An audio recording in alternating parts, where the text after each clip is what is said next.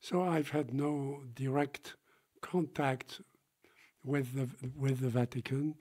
Uh, I've worked with uh, researchers in in the U.S. who actually went to the Vatican and discussed the subject with uh, with you know, with officials there. The my understanding, I, I cannot speak for the Vatican, but my understanding is that there is a a, a new approach to uh, this kind of experience, this kind of sighting uh, within the church today that um, is is open to the idea that there could be, you know, intelligent races throughout the universe.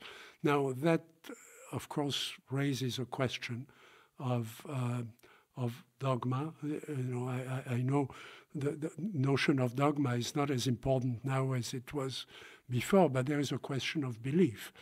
And uh, of course, for a long time, uh, the belief, uh, certainly when I went to church as a, as a young Catholic boy, you know, the belief was that um, we had been created by, by God, you know, as a, as a uh, unique um, form of, of life and intelligence, and, and uh, that the, you know the earth was special in that sense. Uh, the, the the Bible uh, says seems to say something different. It seems to say that you know the, the legions of God came from throughout the universe and so on. So that's op- that opens the, uh, the the the idea that there are there is a higher level of consciousness throughout the universe. Uh, the current pope has been very clear in saying that if if he met an extraterrestrial and that extraterrestrial wanted to be baptized, that he would baptize baptize it. You know, so uh, th- there is a, a, profound evolution of of belief. Um, same thing within, I think, within the public. For a long time, you know, the public was uh, uh, scared of the subject.